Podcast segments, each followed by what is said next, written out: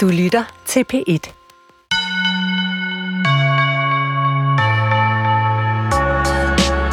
Det her er øh, den sidste nye udgave af skønlitteratur på P1 inden sommerferien, og øh, de næste otte uger står den så på genudsendelser.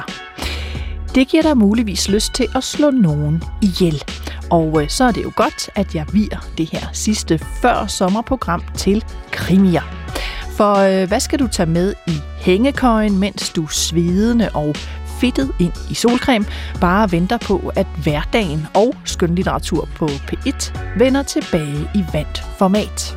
Og hvor kan du finde inspiration til at slå nogen ihjel på en kreativ måde, når du overvejer at aflive den larmende nabo til det sommerhus, du har betalt en halv månedsløn for at lege her i juli måned. Jeg giver dig alle svarene, og jeg er din vært, Nana Mogensen. Velkommen til. Velkommen til øh, dagens gæst, der skal tage mig øh, med ind i krimiernes verden. Øh, Iben Albinus, krimiforfatter. Velkommen til. Tak. Nu sagde jeg her i introen, at det her med genudsendelser, det muligvis øh, gav nogen øh, lyttere lyst til at begå mor. Øh, hvad giver dig sådan rent personligt lyst til at begå mor? Jamen, dårlige krimier kunne være en af, en af, det, en af delene, men hvis man kigger på det, jeg selv beskæftiger mig med, så er jeg jo meget optaget af, hvad der får andre til at begå mor. Og øh, er det sådan øh, det, man altid har sagt? Altså, der er ligesom kun to motiver til mor. Det ene, det er sex, det andet, det er penge. Der er jo faktisk øh, syv drabsmotiver, hvis man spørger politiet. Og noget af det kan også være hævn og magt og kontrol, og der er sådan ligesom en, øh, en, en liste over de her forskellige øh, hævnmotiver. Okay, så det kan godt være mere øh, sofistikeret end bare sex og penge. Øhm, du er, øhm, hvis jeg lige sådan skal oplyse øh, lytterne lidt om dig, så du, øh, du er helt aktuel med øh, den spændingsroman, der hedder Den Danske agent, og øh, debuterede i 21 med øh, thrilleren Damaskus, som var første bind i den serie, der handler om den kvindelige hovedperson, Sigrid Melin. Øh, den fik du det danske Kriminalakademis debutantpris for, og nu er filmrettighederne øh, solgt til den. Det er korrekt, ja. Og så øh, ud over det, så øh, sådan, når det handler om krimier, så er du også uddannet manuskriptforfatter og har skrevet på, på krimiserier til tv, altså Den, som dræber, kender nogen måske, Sommerdal, Hvide Sande, og længere tilbage, der har du læst øh, filmvidenskab og journalistik, øh, kant med i engelsk og æstetik og kultur, og så er du også øh, krimi-fan og altså skal guide os øh, rundt i, øh, i det her krimi-univers. Der kommer en masse anbefalinger i dag. Fortæl mig allerførst, øh, hvad siger det om mig øh, som menneske og som, som snop, at jeg først tager mig af krimigenren i det sidste program op til sommerferien? Åh, oh, men det er jo dejligt. Altså, selvironi er jo altid skønt. Det siger måske, at du tilhører en, øh, en skønlitterær kultur, som, som ikke vurderer hvad, hvad skal man sige, værdisætter krimigenren på niveau med, med det, vi kalder skønlitteratur, og det synes jeg er utroligt dejligt, at du nu giver plads til, at vi i dag kan tale om, hvad krimigenren kan, når den er allerbedst, fordi jeg er, har altid beskæftiget mig med populærkultur, som vi kaldte det på universitetet, da jeg læste æstetik og kultur og senere filmskab og journalistik, at, at populærkulturen kan jo også løfte sig til kunst. Og, øh, og, det, og det er jo enormt dejligt at få lov at, at argumentere for det og anbefale nogle titler, som, som, jeg mener, som jeg mener kan det. Og måske også prikke lidt til nogle fordomme i forhold til at åbne op for, at de skønlitterære cirkler på en eller anden måde, hvad skal man sige, værdisætter øhm, den genre-litteratur lige så højt, som man egentlig gør i filmens verden, hvor jeg også kommer fra. Jeg har været tidligere filmanmelder, og før jeg blev manuskriptforfatter. Og, øh, og der har man ikke noget problem med at kunne se en spionserie som kunst, eller en, eller en thriller som, som noget, der virkelig kan løfte sig. Så, så jeg synes, øh, at det, er, det siger noget om, at, øh, at du trænger til at blive udfordret, og at det, det er øh, skønt, at du nu gør det. Øhm, så lader jeg mig udfordre i den grad, og det vil jeg jo rigtig gerne. Øh, jeg sidder her med, med en øh, kronik, jeg faldt over, den er fra, fra tidligere her i juni måned, skrevet af øhm, Øh, tidligere anmelder øh, Frank Sebastian Hansen, nu er han også øh, krimiforfatter, og han, han taler jo netop om det, du taler om, øh, også i Malbinus, det her med, at, at der er sådan ligesom i det litterære parnas, sådan en rynken på næsen af, af krimi-genren. og så taler han meget om krimisgenren i forhold til det, han kalder ny dansk litteratur, og det jeg vil bare lige læse lidt op. Han siger, at han tror, at krimien opfylder nogle behov hos læserne, som en stor del af den øvrige danske skønlitteratur enten ikke kan eller ønsker at tilfredsstille. Det meste af den nye danske prosalitteratur skriver sig ind i en modernistisk tradition, hvor teksterne i større eller mindre grad forsøger at mime en stadig mere kaotisk og fragmenteret virkelighed. I disse bøger bliver der ofte set stort på handling og karakterbygning, ligesom værkerne sjældent er synderligt interesseret i at beskrive en umiddelbart genkendelig virkelighedstro verden. I stedet forsøger bøgerne at eksperimentere med eller ligefrem sprænge de litterære former, eller lade skriften pege på sig selv som en sproghandling. Det er alt sammen meget modernistisk. Ofte er det også meget, meget kedeligt at læse, skriver han. Og der er det altså så, øh, Frank Sebastian Hans meter, at der, der kommer krimien altså med noget radikalt anderledes, og noget læserne kan genkende fra deres eget liv. Øhm, er, er du enig i, i det synspunkt? Jeg er jo ikke nødvendigvis øh, enig i, at det er kedeligt, men jeg er enig i, at det er svært at få plads til andet i en dansk kontekst. Og det, er, øh, og det gælder faktisk også lidt traditionen i filmens verden, hvor vi jo for eksempel kun har på Filminstituttet, vi har kun ligesom... Øh, konsulentordning, hvor det skal være kunstnerisk, eller vi har øh, øh hvad hedder det, markedsordning, hvor det skal kunne sælge mere end 150.000 billetter.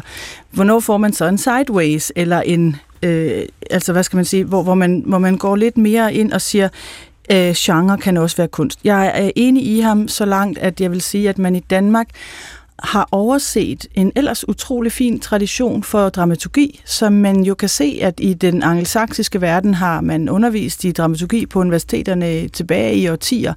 Og der har man, øh, vil jeg mene, i Danmark en tendens til at overse, at dramaturgi faktisk er en kunstform. Man tror, at plot handler om spændingskurver, og den fordom møder jeg simpelthen konstant.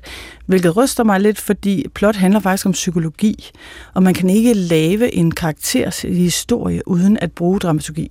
Og der savner jeg ofte, at man har dygtiggjort sig inden for dramaturgiens verden. Man kan jo se de store amerikanske forfattere, de kan det hele. De kan sproget, de kan dramaturgien. Dramaturgi er, øh, handler om en karakters udvikling, og, øh, og det, som man meget ofte betegner som plottet, det er i virkeligheden en, en serie udfordringer, man byder sin karakter for, at karakteren gennemgår en udvikling. Jeg har for eksempel for nylig undervist forfatter i plot. nu kører jeg min egen forfatterkurser, men bliver også samtidig inviteret andre steder hen, hvor jeg bliver sat til at undervise øh, 12 forfattere i plot, og får så at vide, øh, øh, en der har inviteret mig, hey, for nu skal vi alle sammen skrive krimier bagefter. Jeg bliver helt målløs, fordi det jeg så gør, det er, at jeg går ind og, og underviser i, i Arthouse. Så tager jeg en Arthouse-film, som jeg elsker, som hedder Min far Tony Erdmann. Og det kan være, du lige skal prøve at fortælle den, lytterne, hvad, hvad er Arthouse i forhold til... Uh, Arthouse øh, vil jo så være øh, den mere kunstnerisk udfordrende, eksperimenterende film. Det findes også som litteratur. Øh, du kan sige, det er øh, så bare mere fremherskende i litteraturens verden, end det er i filmens verden. Øhm, nu, nu den her, min far Tony Erdmann, er en uh, tre, næsten tre timer lang film om en karakters udvikling, som har vundet en hel masse priser. Den er mm. skrevet og instrueret af en meget, meget dygtig tysk kvinde, der hedder Maren Arte. Og så gennemgår jeg, hvordan dramaturgien hænger sammen her, og, og, og så bliver forfatterne meget overrasket, fordi det har intet med biljagter og spændingskurver at gøre. Det har noget at gøre med det har noget at gøre med menneskelig erfaring, det har noget at gøre med simuleret erfaring. Og øhm, jeg synes jo, at det er, det er så ærgerligt, at man ikke valuerer den faglighed, som det egentlig er at være forfatter, men at man skynder sig ud og kaster sig ind i et, et fag, hvor man tror, at jamen, nu handler det her om spændingskurver eller sprog, og, og det er det ene eller det andet. Jeg kan også huske, at jeg engang, da jeg var journalist, lavede en bog, øh, øh artikelserie til Berlingske, der hed En bog bliver til, hvor jeg talte med en, en kendt redaktør fra Lindhavn Ringhof, som fortalte mig, jamen altså, vi har her, der er, det, der er de fine, som arbejder med sprog, og så er der de, de ikke så fine, som tjener penge og arbejder med plot. Og jeg tror, at vi alle sammen vinder ved, at, øh, at, at meget plotorienterede forfattere måske dyrker deres sproglige kunstfærdigheder lidt mere, men også omvendt, at, at de der at de, der virkelig kan sproget, også tager dramaturgien til sig som en, som en faglighed og som en kunstart, som det faktisk er. Og der er en ting, der er en ting, som jeg er meget enig med den her kronik i fra politikken i, som er, at han ærger sig over, at anmelderne øh, på litteratursiden ser ned på øh, krimisgenren, hvor man ligesom, hvis man skulle diskursanalysere øh, de her forskellige anmeldelser, så vil man sige, jamen hvorfor forholder man sig nedladende til, når der er øh, dramaturgi og plot? hvor han påpeger, at i filmens verden er der ikke nogen filmanmeldere, der sidder og kritiserer en Catherine Bigelow, som er en af mine yndlingsinstruktører. Hun har blandt andet lavet The Hurt Locker, som hun var den første kvindelige instruktør, der vandt en Oscar for. Der er ingen, der kritiserer Catherine Bigelow og hendes øh, manuskriptforfatter for, at øh, nu er der plot. Altså, der, der er virkelig en ærgerlig tendens til, øh, synes jeg jo, uden grund at se ned på den her genre, ligesom per default på en eller anden måde, så er det bare at man er næsten, næsten altid allerede nedladende fra starten. Ikke? Nogen, nogen er. Jeg lover Iben Albinus, øh, at jeg ikke vil være øh, nedladende, jeg vil være åben og imødekommende, og ellers så må du smide det der krus med varm kaffe lige i, øh, lige i sylten på mig. Og så, så får vi jo altså også øh, en form for uhygge i det her program.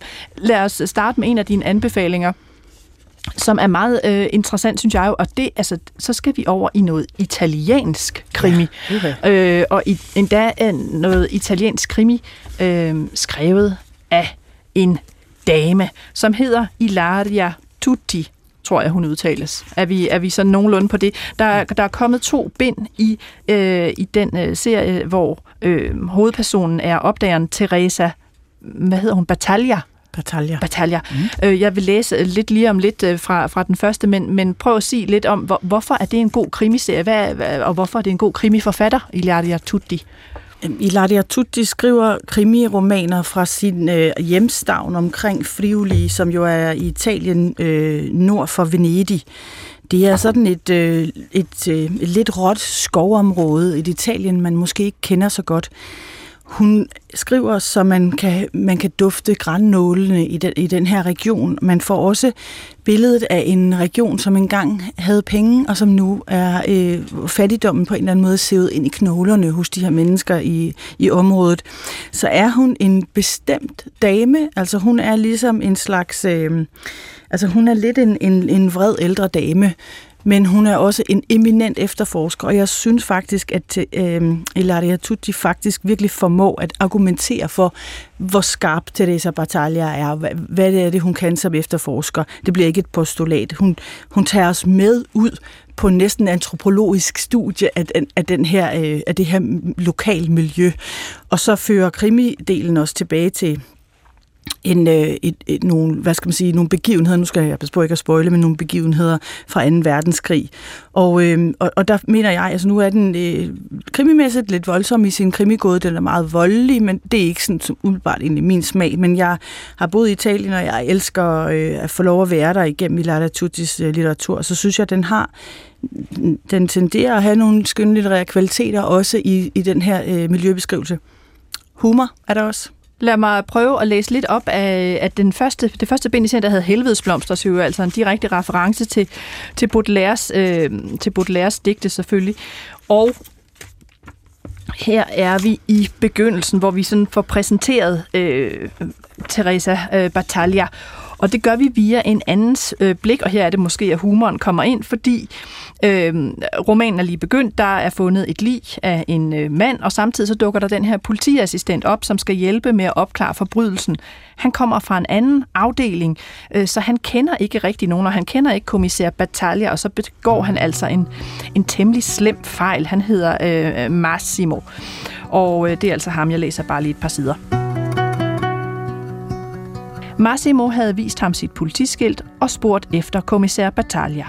Derefter havde han våget sig ud i det vådområde, som han stadig var i gang med at forsere. Nu havde hans overordnede i det mindste mistet interessen for ham. Han stod og snakkede med en ældre dame i en næsten fodlang frakke. Man kunne ikke undgå at lægge mærke til hende. Håret var klippet i en pagefrisyre, øjnene næsten skjult bag pandehåret, der var farvet i en rød pangfarve i stærk kontrast til naturens afdæmpede, harmoniske farver. Hun stod og pegede på et eller andet i grøften, der forsvandt ind i krattet, og han nikkede. Kvinden måtte være et vidne. Måske var det hende, der havde fundet livet. Massimo tilbagelagde de sidste meter. En eller anden rakte ham en hånd for at trække ham fri af dyndet. Han takkede for lejent, men det blev kun til en dæmpet mumlen. For første gang siden politiskolen følte han, at han var til eksamen. Han var stakåndet og havde klamme hænder trods kulden. Det galt om at gøre et godt førstehåndsindtryk, det vidste han. Politiassistent Massimo Marini, sagde han og rakte hånden frem mod manden. Jeg er blevet overflyttet til deres hold. Ingen havde fortalt mig, at I var taget ud til gerningsstedet, ellers ville jeg være kommet noget før. Han vidste ikke selv, hvorfor han havde sagt det sådan. Tonefaldet havde lyttet lidt kvævlantisk, det kunne han selv høre, som et fornærmet barn. Massimos hånd hang og svævede i luften. Han lod den falde. Det var ikke hans dag. Det kunne han lige så godt se i øjnene. Manden så på ham uden at sige et ord. Det forekom ham, at han rystede umærkeligt på hovedet, mildt bebrejdende. Det var den ældre dame, der svarede. Afdøde var desværre heller ikke så elskværdig at give os besked i tide, herr politiassistent. Hendes stemme var hæs, og hendes øjne fulde af foragt, da hun så på ham. Massimo så undersøgende på hende.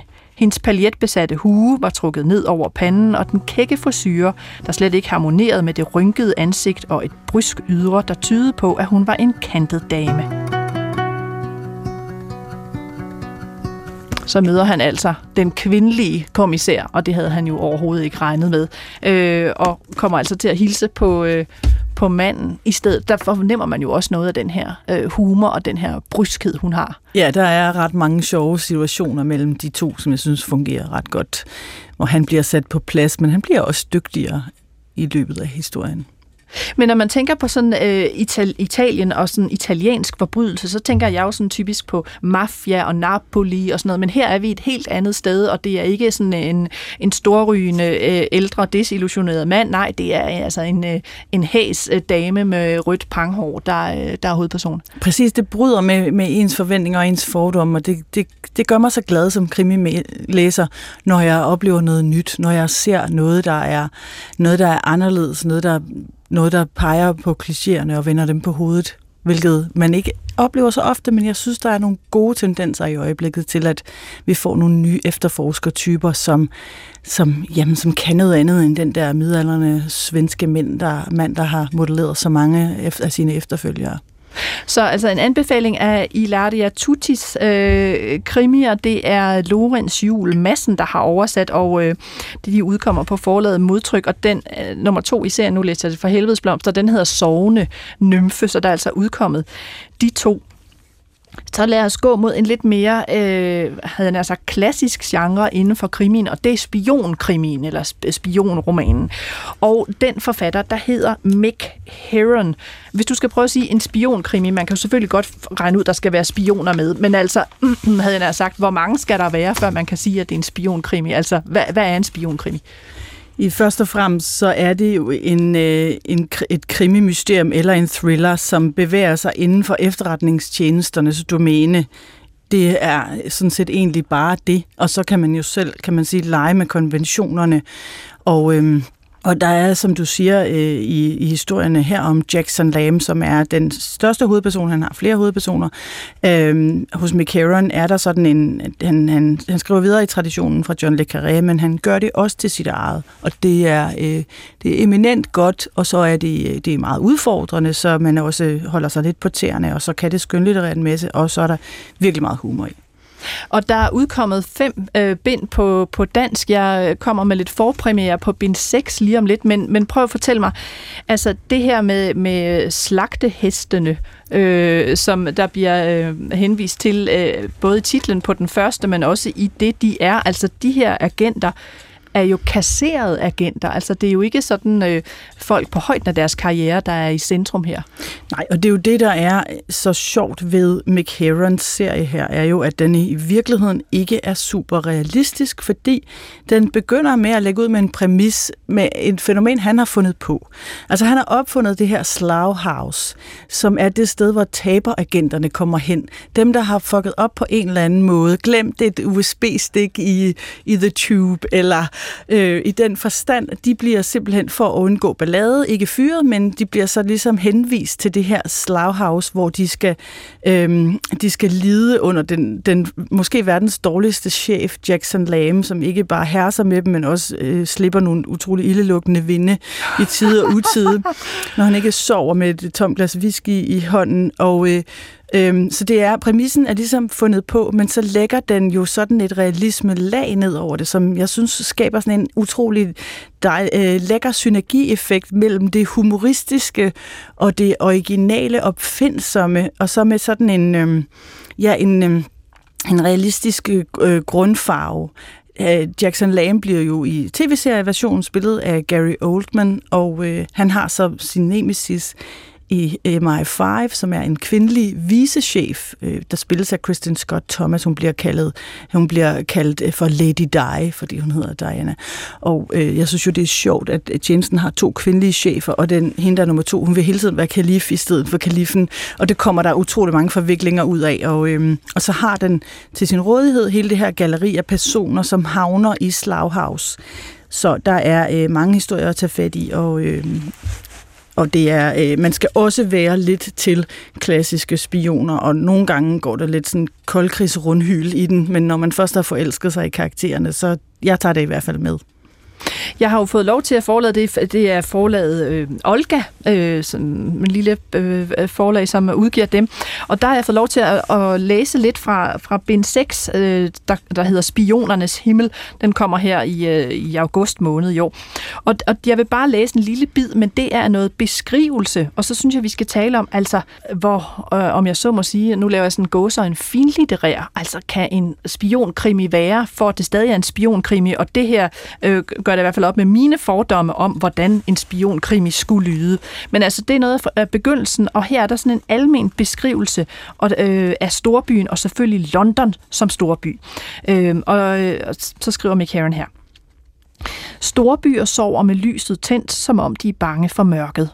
Op og ned af gaderne, sammenklumpet ved lyskrydsene, laver gadelygterne blomsterkranse af natten, mens de oplyser fortorve og skjuler stjernerne.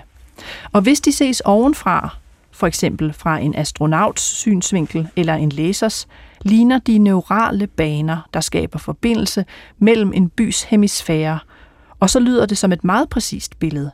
For en storby er lavet af minder, opmagasinerede erindringer pakket ind i kasser af beton og metal, mursten og glas. Og jo mere klart den baner pulserer af lys, desto stærkere er disse minder. På de bredere, mere travle anes sporene af storslåede begivenheder. Kongelige optog, krigstiders masseforsamlinger, sejrsfejringer, mens runddelene, hvor byens store gader mødes, giver svage mindelser om mindre sømmelige begivenheder, optøjer, lynchninger og offentlige henrettelser. Langs byens flodbredder promenerer stille øjeblikke – 100.000 forlovelser og utroskaber, og i den eksplosive glød i dens transportterminaler genkaldes 1 milliard ankomster og 1 milliard afrejser, en efter en. Nogle af disse har efterladt ar på dens hukommelse, andre en svag hudafskrabning, men alle bidrager til helheden, for det er det, der skaber en by. Den langsomme akkumulering af historie er et næsten uendeligt antal begivenheder i et netværk af gader, der lyser op om natten. Ja, det er jo vidunderligt skrevet. Det er jo meget poetisk, og, øh, og, og altså her i øh, Allan Hilton Andersens oversættelse, altså sådan meget altså det, det kunne jo lyde som, som, som indgangen sådan på en, på en Tolstoj-beskrivelse af en eller anden øh, selvfølgelig by øh, i, i Rusland, selvfølgelig med, med, med lidt andet øh, indhold, men altså det her sådan øh, fugleperspektiv, der ser ned over byen og den lysende by, og hvordan lyset er kædet sammen med minder, og de her sådan, sådan generelle betragtninger om, hvad består en by af. Øhm, hvor finlitterært kan, kan, altså, hvor finlitterært må det være, før man ikke sådan mister interessen for det spændingsagtige, eller kan det hele bare flyde sammen? Der er jo en grænse for, hvor finlitterært det må være. Og det, er, og det synes jeg netop også, Mick Herons serie er et bevis på, man kan mærke, hvordan han leger med sproget. Man kan mærke, hvordan han har haft det sjovt med at skrive det her. Jeg synes næsten, man kan mærke det gennem mellem linjerne. Og øh, han har også fået lov til at gøre det, kan man sige. Det er også noget, der man skal finde det rigtige forlag, som, som fremelsker sådan et talent som det her, som, som kan få lov til det hele. Men der er jo ingen grænser for, øh, øh, om, om det må have kunstneriske kval, altså om en roman må have kunstnerisk kvalitet eller ej. Og jeg tror at igen, altså lad os skille til, lad os skille til filmens verden, hvor vi kan se, at alle genrer kan løftes til kunst. Det handler simpelthen om, øh, øh, det handler om udførelsen. Men kan man ikke risikere, at en, der gerne vil have altså en rigtig god spionkrimi, øh, vil sidde og tænke, hold da op, hvor er det gabende langsomligt. Altså sådan en lang passage om byer og erindring og London, og, der, og der, nu har jeg bare taget noget af det, ikke? der kommer jo endnu mere. Altså kan man ikke også risikere at skuffe jo, sin læser, det, hvis man... Det, det gør man, og det risikerer man også, og jeg har et øh, faktisk et meget klart eksempel på, at du har, du har ret i den observation, fordi hvis man for eksempel, som jeg elsker McCarron og har forsøgt sig med at lytte det på øh, lydbog, så vil man opleve, at øh, det er faktisk ret svært at høre. Det er svært at lytte, fordi at øh, sproget kræver så meget af en, at man skal hitte i. Men i den allerførste bog, Slagte Hester, får man at vide på første side, at OB har sagt et eller andet, og der går lang tid inden, mange, mange, mange sider inden man får at vide, hvad med OB? Altså hele det her sådan puslespils, thrilleren er jo et puslespils øh, genre. Øh, og, og, og, og der er mange ting, man skal holde styr på, mange navne, man skal holde styr på. Og der kan man i bogen lige bladre tilbage. Og, øh, og noget af det, der kom bag på mig, det var, at øh, på Mofibo, som jo er en, en af de store danske lydtjenester, der får Mick bøger en ret dårlig anmeldelse. Hvis du kigger over i aviser og prissammenhængen, øh, så får Mick utrolig gode anmeldelser. Og jeg læste et interview med ham i The New Yorker, som jeg vil anbefale, hvor hans to øh, hvor hans to, journalisten har talt med hans to oversættere, eller undskyld, jeg tror faktisk, det er hans oplæsere, som må stoppe undervejs, fordi de kommer sådan til at grine, når de læser højt af hans, øh, hans romaner. Men øh, når man så kigger på, hvad den får af, øh, af stjerner på Mofibo, så, så synes jeg, det er vidnesbyrd om, at der er en, en stor lytterskare, som forkaster det, som ikke værdsætter langmodigheden, langsomligheden, dvælen ved det gode sprog, dvælen ved det, du kalder en poetisk kvalitet. Og det synes jeg faktisk også som forfatter selv, jeg oplever, at når man skal skrive noget, der også kan kunne fungere på lyd, så øh, kan det være en god ting, for eksempel at læse højt for sig selv, inden man sender det endelig. Øh, og der, der får det simpelthen en indflydelse på, hvordan man skriver. Og jeg har hørt det fra andre øh, danske kolleger også, at lydbøgerne øh, påvirker sproget i øjeblikket. I, det er simpelthen en tendens, der sker. Og det er der ikke fare for, når man læser McCarron. Til gengæld så ja, den almindelige, eller der findes almindelige krimilæsere, som vælger noget andet, hvor der er meget hurtigt, altså du kommer meget hurtigt frem til det, jeg kalder det narrative spørgsmål. Hvad skal jeg være spændt på? Som måske ikke har tålmodighed til det her. Øhm, så der, der er jo sådan, kan man sige, der er forskellige skoler, der er forskellige smag, ligesom der er med så meget andet. Inden vi går videre i Malbino, så lad os lige høre et lille klip fra, øh, fra filmatiseringen, eller serien, øh, om Mick, der baserer sig på Mick Herrons øh, bøger, hvor Gary Oldman altså spiller denne øh, Jackson Lamb. I, I don't normally do these kind of speeches, but this feels like a big moment. I know it's not easy being banished from MI5 to my department, but that's on you. Only screw-ups get sent to Slayer House. And I've got to be honest, working with you has been the lowest point in a disappointing career. Right. What are you looking for? The remnants of a once promising career. Slough House is like prison. You're not supposed to ask what you're in for.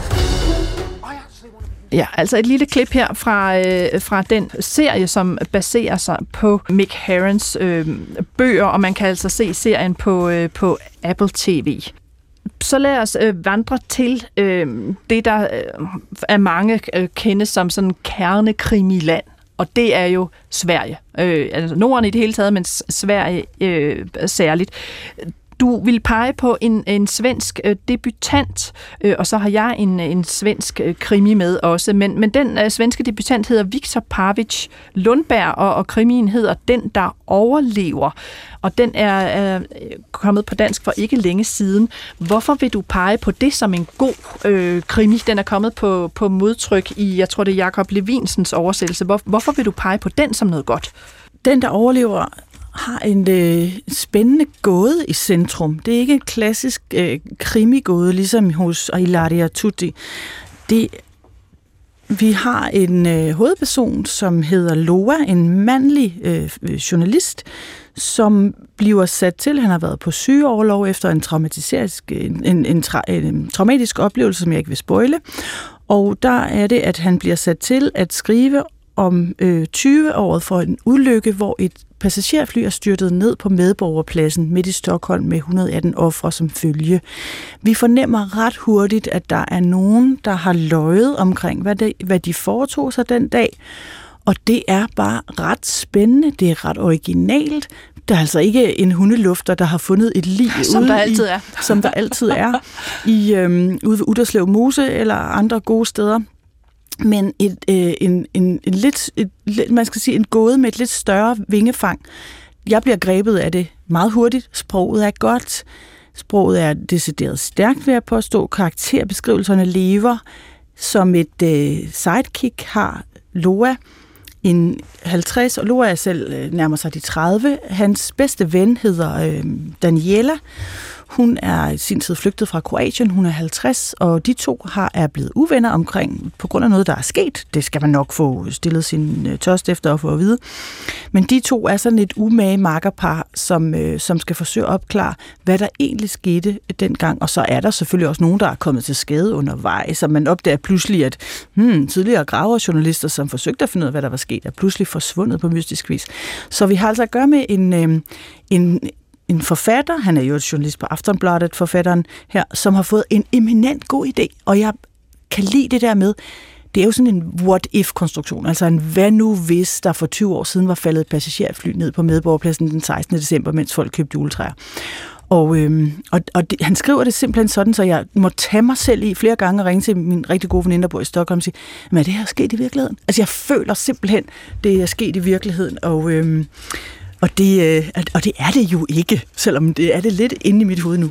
Virkelig god anbefaling herfra. Men, men er det stadigvæk øh, krim, altså er det stadigvæk svenskerne, der sådan, om jeg så må sige, sidder på krimiflæsket, øh, som det har været i, i mange år helt tilbage fra Sjøvald og Valø og sådan, altså at, at det er dem, der er øh, kongerne. Som dansk krimiforfatter er det selvfølgelig lidt svært at måtte indrømme, men jeg synes krimi, jeg vil sige, at svenskerne har så meget talent øh, på det her område, og, og, og de kan stadig, de har stadig utrolig mange dygtige forfattere, og jeg tror, at det ligesom har noget at gøre med det her med, at øh, når der pludselig er fokus på øh, kvindefodbold, så kan der også flere piger, der begynder at spille fodbold.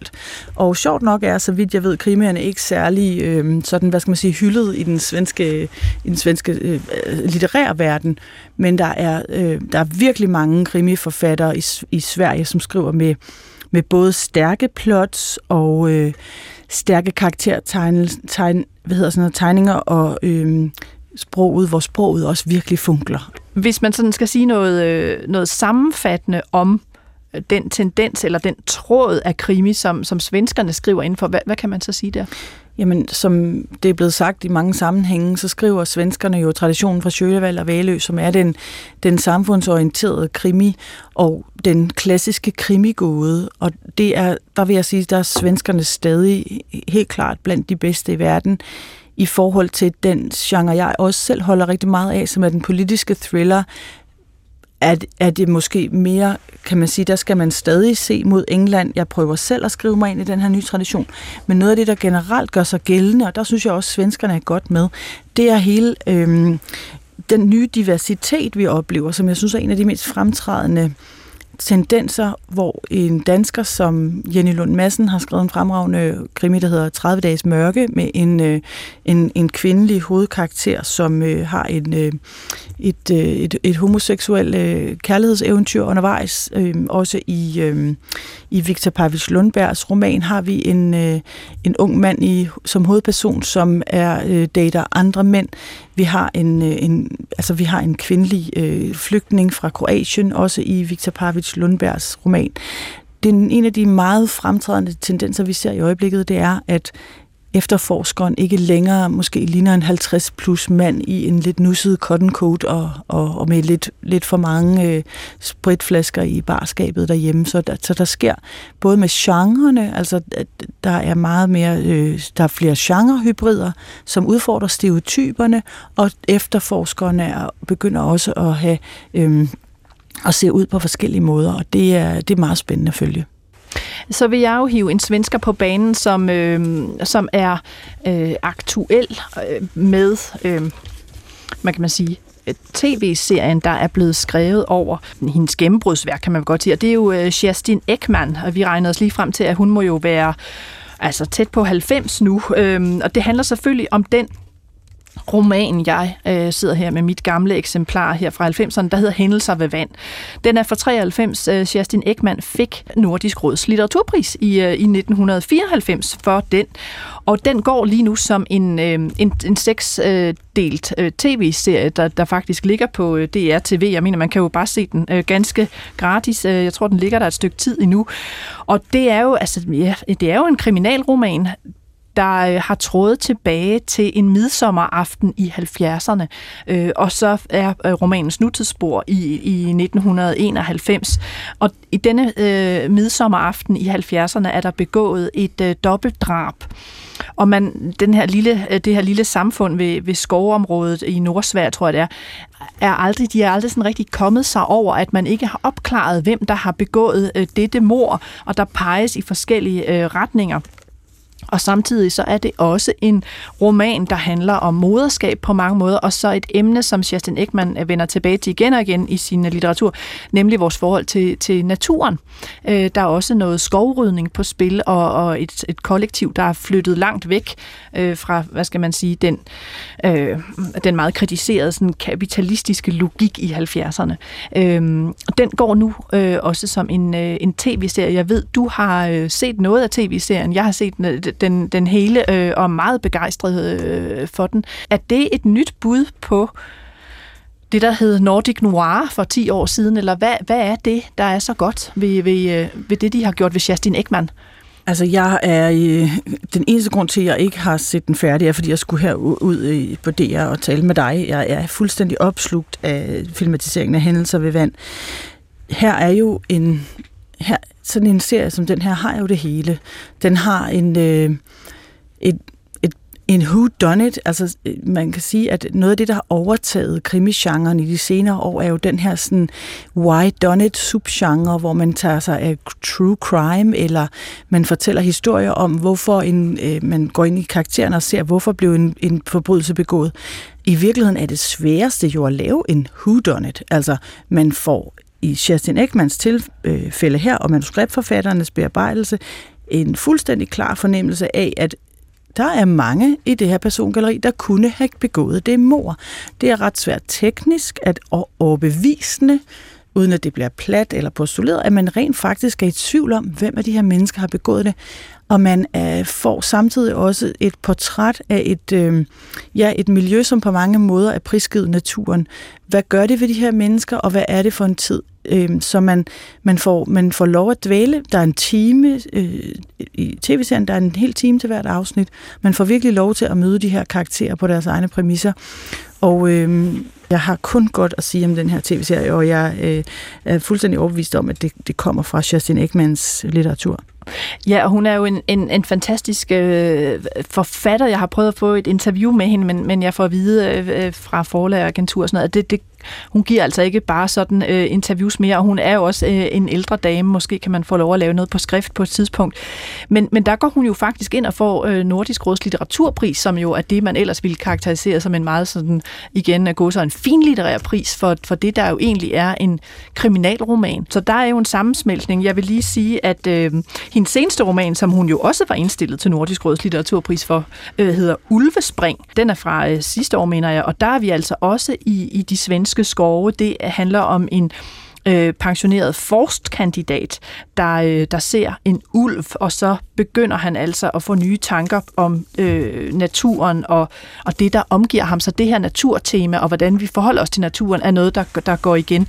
Begge to er kommet på, på Gyldendal, og øh, øh, Anne-Marie Bjerg, jeg mener også, det er hende, der har oversat... Øh, det er også hende, der har oversat hændelser ved vand. Så det og, og Ulvespring, så altså en, øh, en klar anbefaling fra os her. Øh, lad os høre et lille klip fra, øh, fra den tv-serie, der er blevet ud af hændelser ved vand, og så lad os gå til, til din roman bagefter, i Albinus. Jeg har funderet en del på sistone om, om det som hände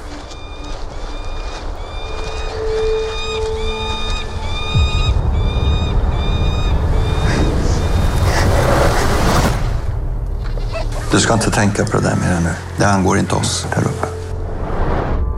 Det är inte upp till oss att bestämma vad som är viktigt eller inte i polisens utredning. Det är precis vad det är. Vi flyttade hit upp för att slippa underkasta oss ett samhälle som vi inte tror på. Annie ringde mig. Det var någon som var utanför huset.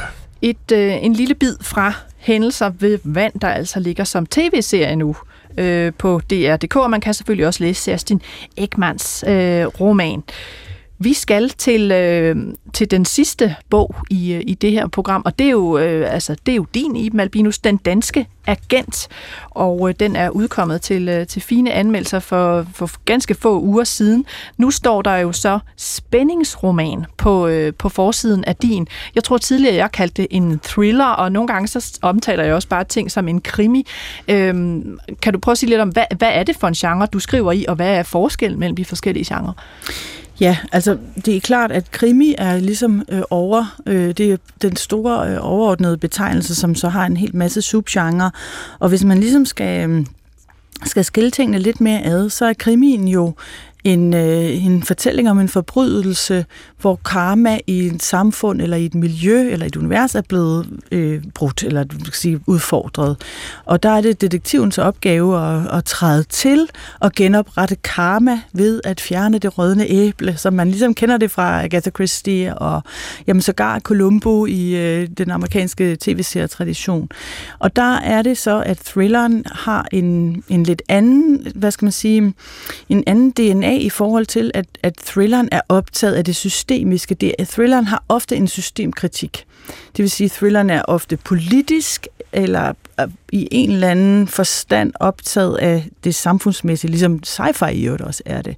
Og, øhm, og så kan man sige, at de to, øhm, de to subgenre er jo sådan flettet sig lidt ind i hinanden, fordi man også kan sige, at krimien handler om noget, der er sket, som detektivkarakteren skal opklare, og thrilleren handler om noget, der skal afværges, noget, der kan ske, som ikke må ske. Og der kan man så sige, at øh, af mange forskellige årsager, blandt andet også kommercielle, har krimien igennem mange år antaget, hvad skal man sige, den har lånt fra thrilleren i og med, at man også pludselig skal afværge noget, så det ikke bliver, altså typisk øh, kommer øh, kriminalkommissærens hustru i fare, eller hvad det nu kan være, kollegaen kommer i fare, så noget skal, nogen skal reddes. Men, øhm, men strukturen fra thrilleren handler ofte om, at, at en, det kan være en almindelig karakter, eller det kan være en, det kan sådan set være også en agent, eller en politiker, en, en, en hvilken som helst hovedperson, kan komme i øh, fare, kan opdage, få nys om, øh, om noget, der er undervejs, et plot, et, en eller anden form for komplot eller konspiration, eller noget farligt, nogen, øh, noget, hvad skal man sige, øh, der er en eller anden form for trussel ofte, som, som skal afværges, og så er det ofte, at i modsætning til krimin, hvor der er mange mistænkte, så kan der være typisk en mistænkt i thrilleren, hvor det er sådan ligesom, kan det virkelig være sandt, at systemet er korrupt? En helt klassisk, øh, et klassisk værk er jo Tre døgn for Kondor, mm. for eksempel, hvor i filmversionen, som nok er mest kendt, der har man en øh, Robert Redford-figur, øh, som hans, hans øh, kolleger i CIA bliver myrdet, og han flygter. Det lykkes ham selv at flygte, og undervejs i historien går det op for ham, at muligvis er det faktisk organisation, altså hans egen tjeneste. Kan det passe, at hans egen tjeneste har slået hans kolleger ihjel? hvor øh, det ikke så meget handler om at opklare blandt mange mistænkte, så er det mere den her mistanke om, at systemet er, for, er, er korrupt, som, som kan føles meget farligt. Og så har man sådan en man kalder det på engelsk et trap plot, altså hovedkarakteren, det er ligesom sådan en regel, må gå ind i løvens hule for at øh, opklare øh, og redde øh, situationen, hvilket han eller hun ikke altid gør. Men i, i, i din roman, øh, der står jo allerførst, at det er inspireret af virkelige hændelser i sensommeren 2015, kan man så bare derved øh, øh, afgøre, at så er, øh, så er der tale om en krimi, fordi det er noget, der ligesom har fundet sted, og man skal ikke ind og afværge noget, eller, eller hvad for en, altså hvad for en øh, skal man sige, tendens ligger du der i, i forhold til dem, vi har øh, talt om, altså den italienske, som er sådan det her med lokalkoloritet og, og den skarpe kvinde, eller er det sådan den meget systemkritiske svenske tendens, eller er, det, er vi mere over i spion-tingen som med McCarran? Altså, hvor er du?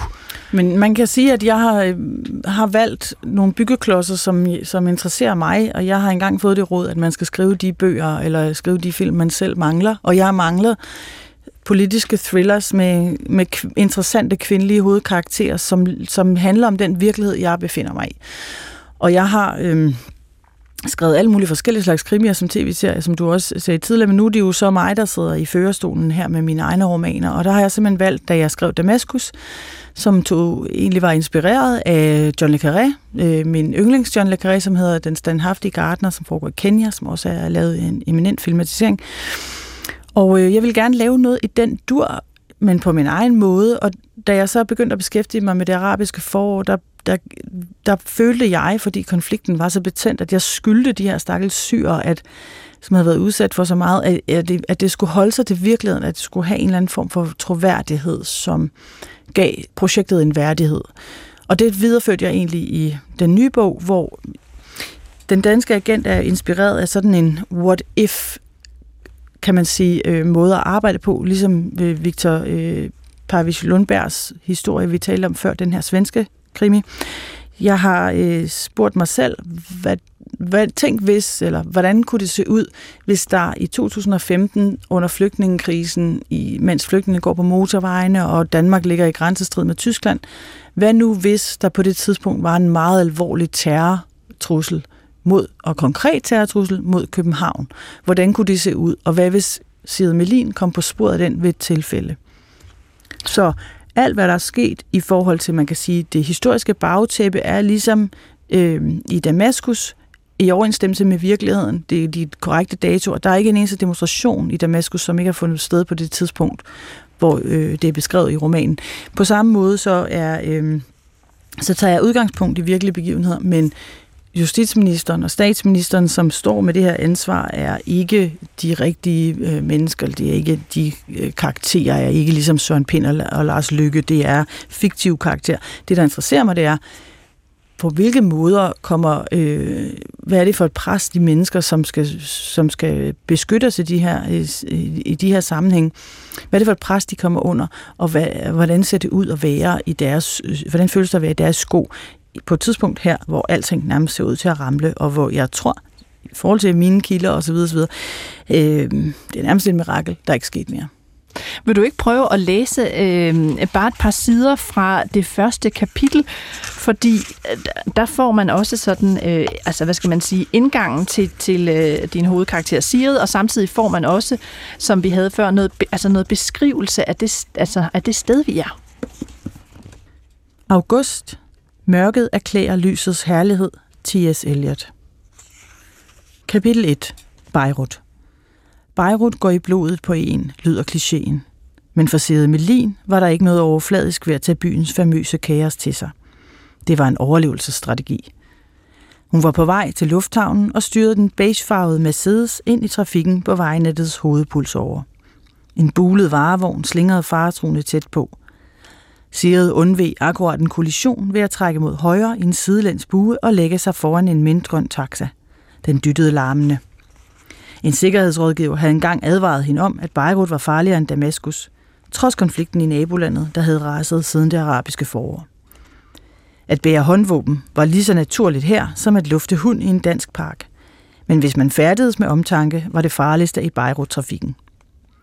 For en nyankommet ville scenariet på den flersporede vej ligne optagelserne til en katastrofefilm. Den slags, hvor et mylder af biler racer frem for at slippe væk fra zombier. Galskab, det var det ord, der bedst beskrev trafikken i Libanon. Men Siret vidste, at der lå psykologi bag. Når et samfund overlod det til sine indbyggere at klare sig selv, måtte de kæmpe sig til den plads, de kunne få. Det var byens vilde kontraster, der havde fået hende til at forelske sig i Beirut, sådan som det skete for mange – Spisesteder med libanesisk metse, ved siden af caféer med drøbkaffe og monokul i magasinstanderne.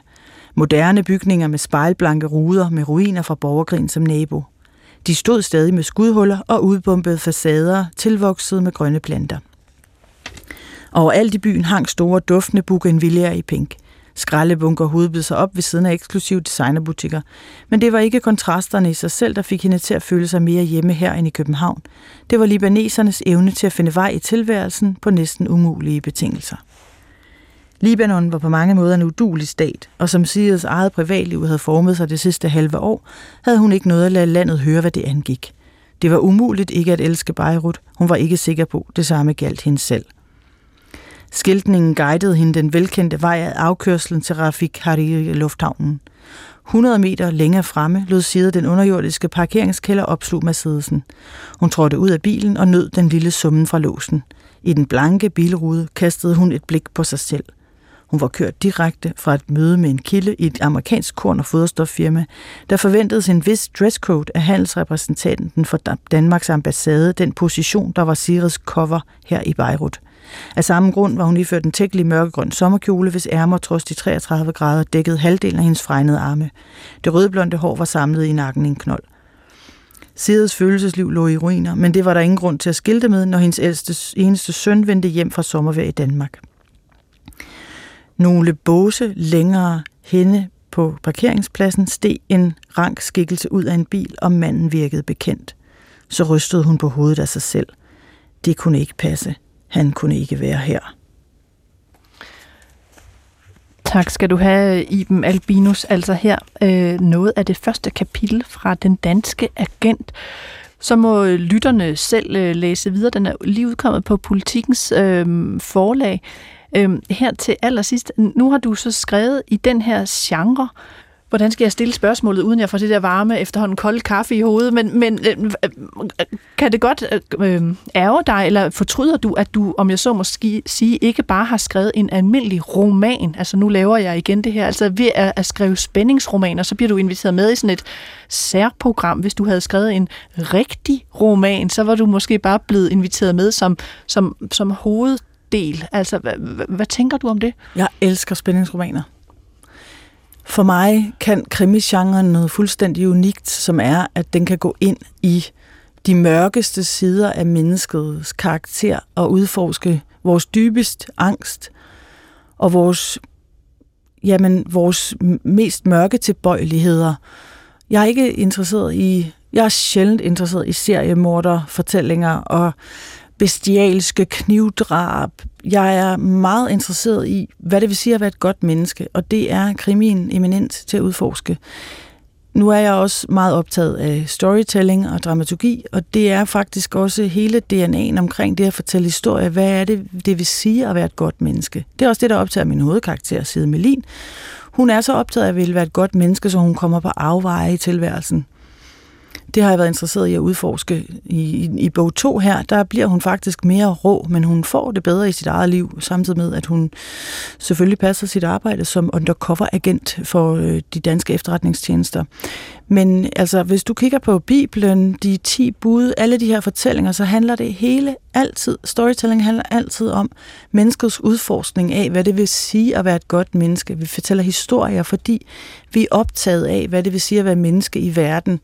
Og det kan krimien i den grad. Så kan man så sige, at den er, det er jo sørgeligt, at den er så udskældt. Det, det, gør det, øh, det gør mit hjerte ondt, og samtidig så bliver jeg mere tiltrukket af at gravitere imod den, den del af mit arbejde, som er at skrive tv-serier, hvor krimien hyldet på uh, bliver taget mere alvorligt, er mere anerkendt på flere planer.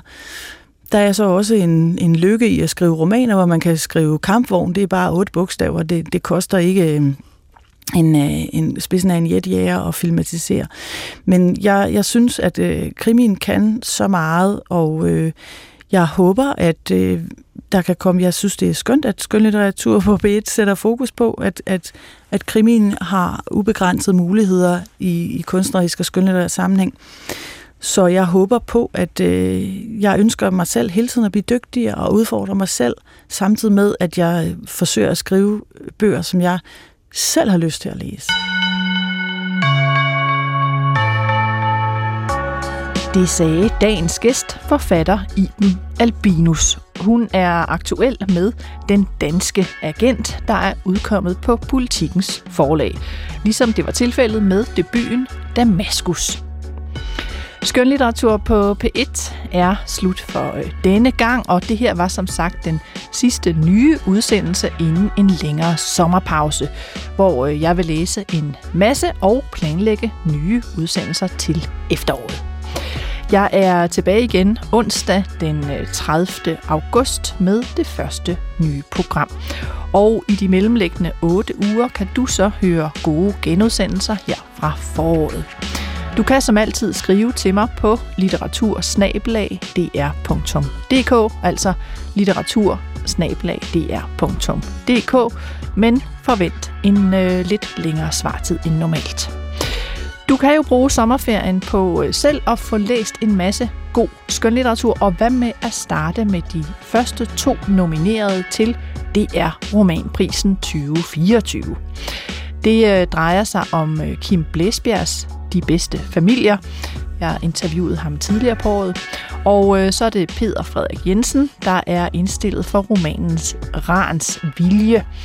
I alt øh, seks romaner bliver indstillet til prisen, og vinderen findes i juni 2024. Så altså et sted at starte.